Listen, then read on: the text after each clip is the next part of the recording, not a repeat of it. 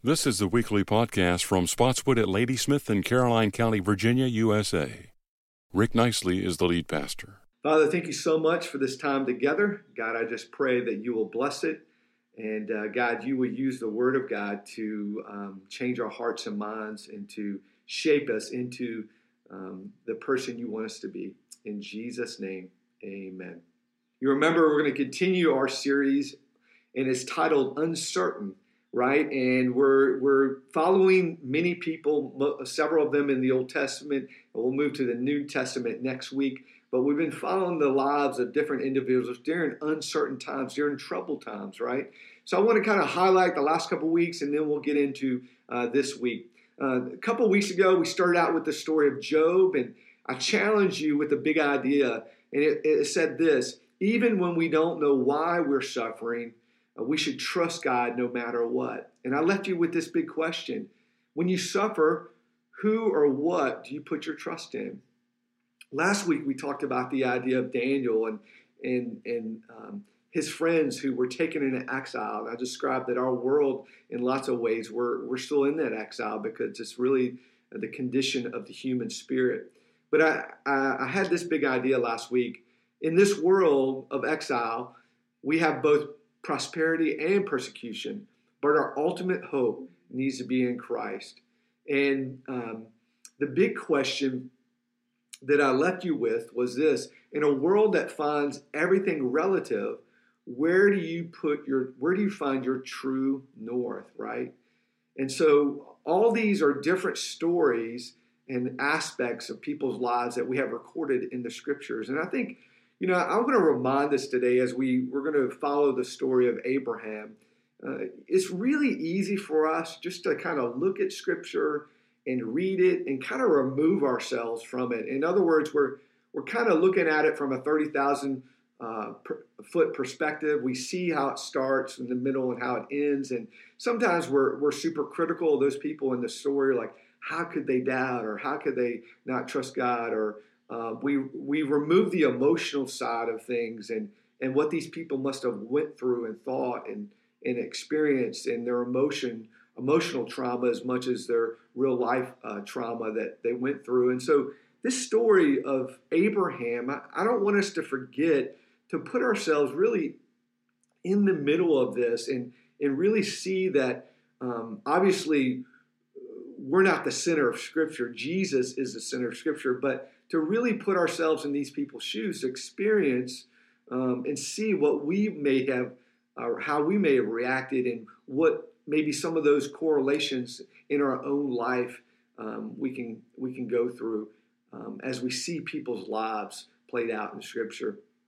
Let's go ahead and turn to Genesis 11, the last part of that, and beginning of Genesis 12. I'm going to go ahead and read uh, the first part of Genesis 12. It says this. Now the Lord said to Abraham, Go from your country and your kindred and your father's house to the land that I will show you. The, the big idea this morning is this faith is trusting in God's promise even before there's any physical evidence to believe. Well, that's what that's what Hebrews says. Faith is the substance of things hoped for and evidence of things not yet seen. In fact, when we look back on the story of Job, and I, I forgot to mention this when we actually preached that Sunday, but really, Job was righteous because of his faith.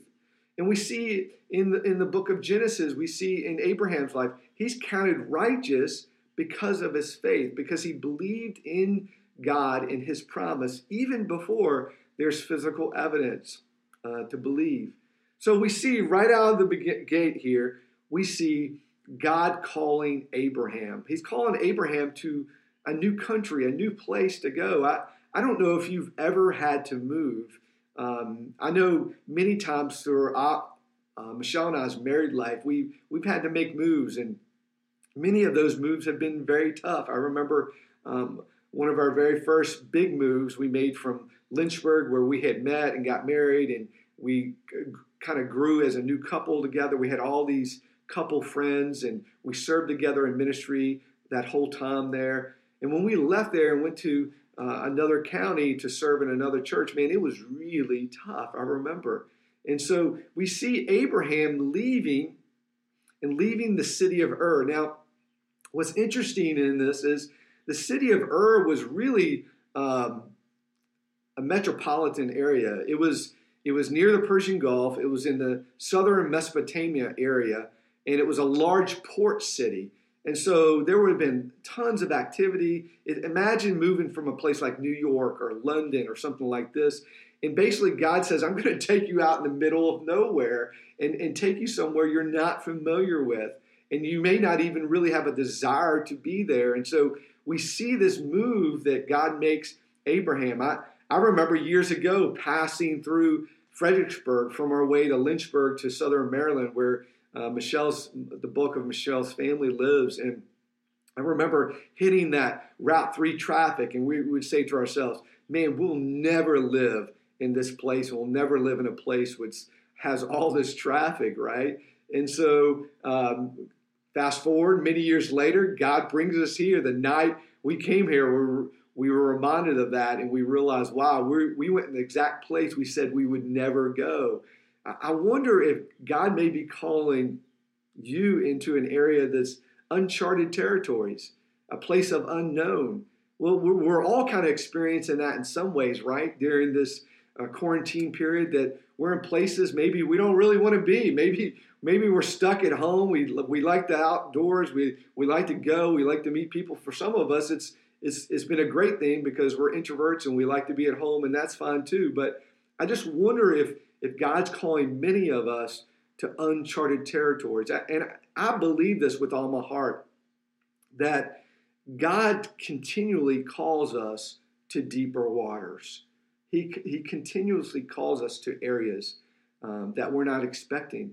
Now, imagine Abraham leaving into this unknown area that God was going to call him to. Now, remember, he didn't have the written scriptures. All Abraham had was a relationship with God. That's it.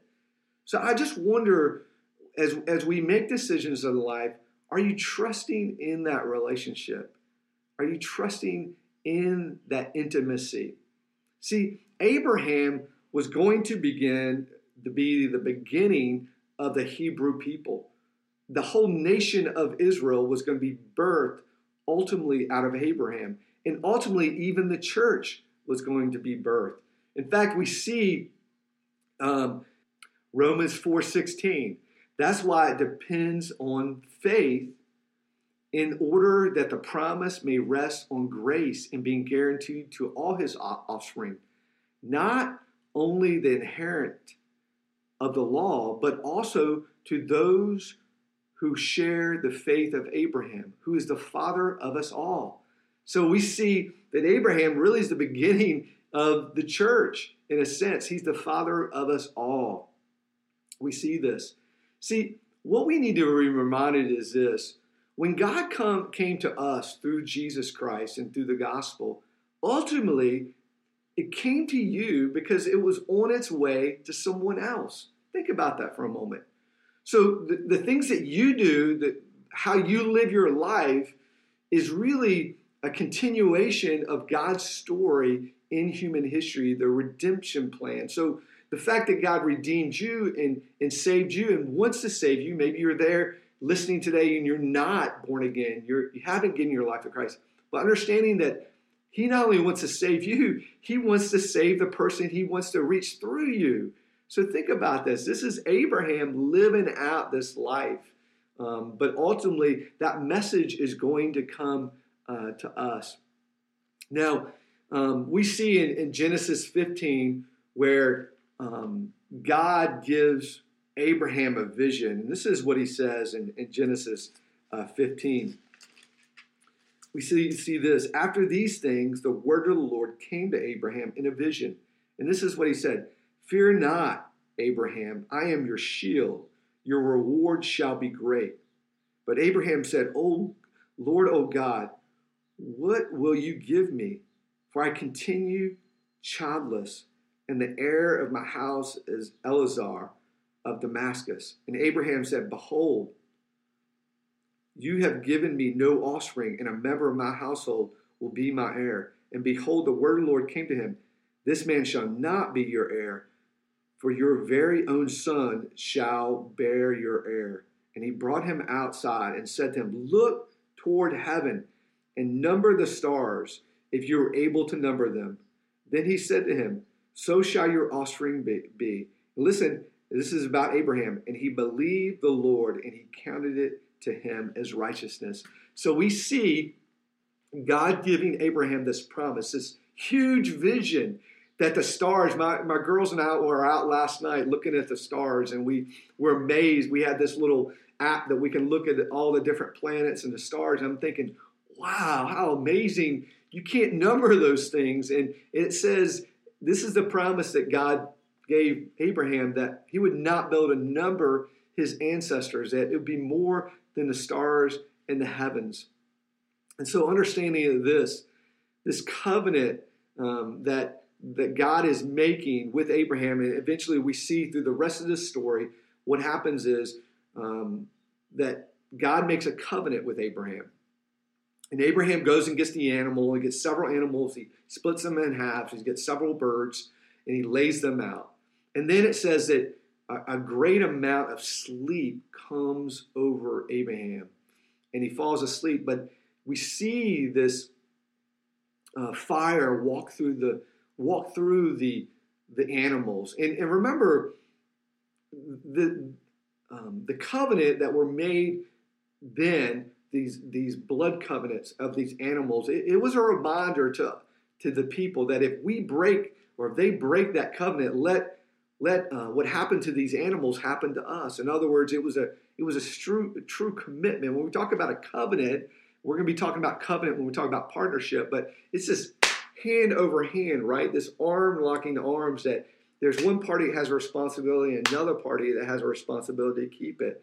And this is what we see that the covenants in the Bible are very important. And it's where God provides his promise to his people. Um, covenant goes beyond just a contract, it bonds people together through blood.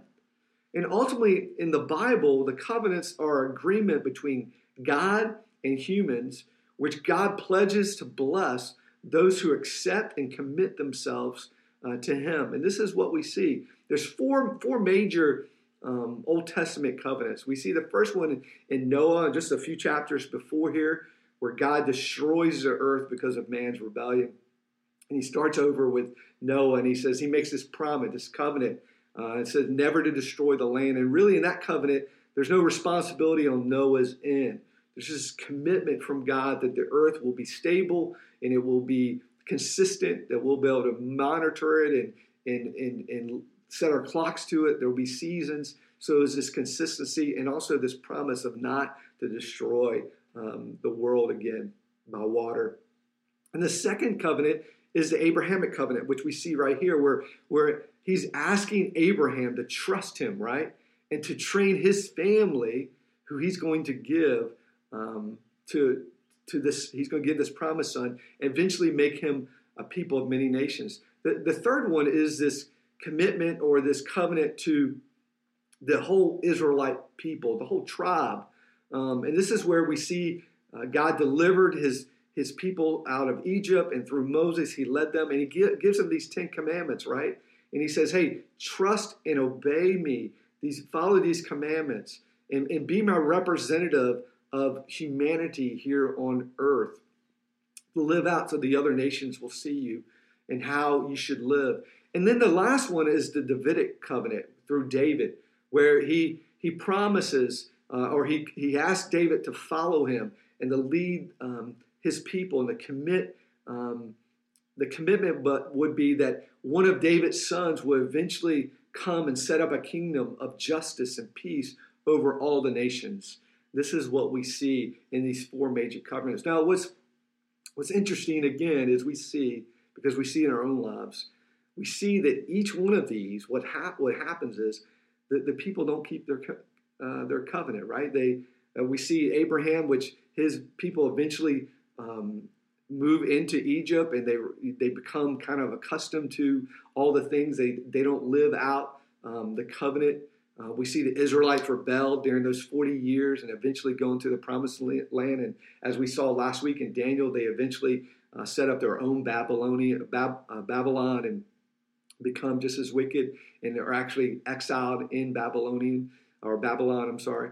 And so we see this. Um, we see that over and over. We see David, who was the best king that that uh, the Israelites ever had. What did he do? He rebelled, right? He committed adultery and had a man murdered. And we see this inconsistency of every time breaking the covenant that God has made to them. And the good news is God's promise to Abraham becomes the promise eventually to redeem the whole world and a human um, in the in the human descendant. So understanding as we we saw Abraham in, in that blood covenant and he and he cut the animals in half. What what you don't see is Abraham walking through those those animals. Why? Because what God was saying is this covenant depends on me, right? I'm the one who initiates it, and I'm the one that's going to keep it to you. And so this is what we see. We see this is ultimately God's plan of redemption for human beings and for all of his creation. And so we see this happening um, and ultimately see it fulfilled in Jesus. See, Jesus, uh, you think about all these, com- these uh, covenants, Jesus ultimately brings the blessings of Abraham um, that he promised Abraham that he would, in, in, in Genesis 12, he says this I will make you a great nation and will bless you and make your, your name great so that you will be a blessing. I will bless those who bless you, and, and him who dishonors you I will curse, and all the families of the earth shall be blessed. In other words, Jesus is the fulfillment of all these covenants that God made. So we see Abraham, I'm sorry, yeah, we see Abram, who eventually becomes Abraham. Abraham um, blesses, um, Jesus blesses the whole world through this, ultimately fulfills this promise of the covenant of Abraham. He also is the faithful Israelite, right? Who obeys the complete law and fulfills the law. Um, he also is the king in the line of David who comes and is setting up a king, kingdom of justice and peace. This is what we see. See, Jesus is the faithful covenant partner that we were unable to be and failed to be. Um, this is what we see in Jesus, in the life of Jesus. Jesus is the ultimate covenant partner, um, and he fulfills that. Um, Jesus is committed to us and to making us more faithful. Even though we're inconsistent um, in our walk, it's through the blood of Jesus that he makes us um, those committed, faithful covenant partners. Um, God, God makes a covenant with humanity through the cross for the redemption and salvation of humanity. This is what he does. We, we see that Jesus, even before he went on the cross, right, we, we see him um, at, at the Passover feast. We, we call communion. We just celebrated a few weeks ago uh, before Easter. And what does he say? When he, when he passes out the cup to drink, he said, This is my covenant or new covenant, right? I, make it as a commitment to you that I'm laying down my life fulfilling the commitment that was made to Abraham to bless all the nations. In fact, it says uh, in Mark 14, this is what it says. And he took a cup, and when he had given thanks, he gave it to them, and they drank it. And he said to them, This is the blood of the new covenant or covenant, which is poured out for many. See, um, like Abraham, Christians must hold fast to the promises that God has declared over our lives. And so, just like Abraham had to cling to those promises when they're not yet fulfilled, we as Christians have to cling to the promises of Christ that the kingdom has come, but is coming, and is yet to come. And so, this is what we see. What we've got to be careful of is many times we want to take these promises and we want to try to somehow fulfill them um, in our own way. And just as Abraham, where he tried to do that through the flesh, and they and his son was Ishmael was born through the slave girl Hagar, but God had promised him his son through his wife Sarah, right? And so it wasn't until that was the promise truly fulfilled. And we know all the heartache that happened uh, through him trying to force, if you will, God's hand to bless it his way. But ultimately, we have to trust God that by faith He's going to do it His way.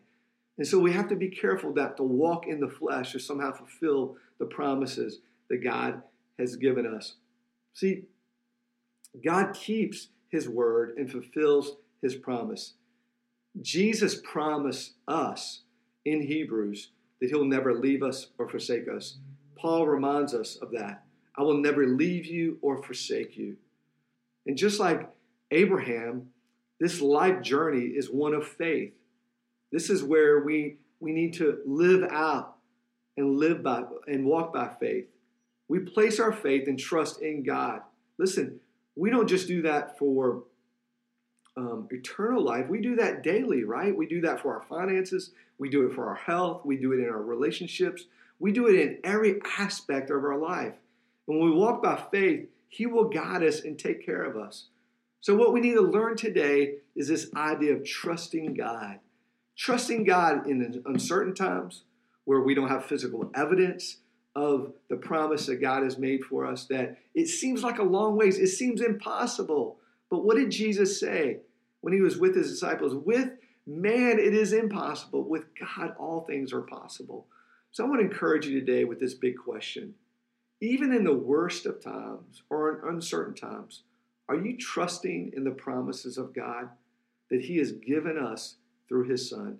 Remember, 2 Corinthians 1 says this All the promises I have made to you are yes in Christ. He has anointed us, He has set His seal of ownership on us, He has put His Spirit in our hearts as a deposit guaranteeing what is to come. Let me pray for us today. Father, I just pray if there's anyone under the sound of my voice listening to this today, God, that you would stir in their hearts to live this life of faith. Just as Abraham put faith um, in the promise you'd given him, the covenant that you made with him, God, Jesus is extending this covenant to us today. That if you would, if we would trust in him, God, we would have eternal life. Through the, through the blood spilled on the cross, uh, through the death, burial, and resurrection, we can have life and have it more abundantly. Not just eternal life in the hope of heaven one day, but begin life today with this relationship with God, the creator of the universe, and have peace with Him. Father, I just pray if anyone is not a believer, God, that they would put faith in you today, calling your name. Father, we love you. We thank you. In Jesus' name, amen. This has been the weekly podcast from Spotswood at Ladysmith in Caroline County, Virginia, USA. Thanks for listening, and God bless you.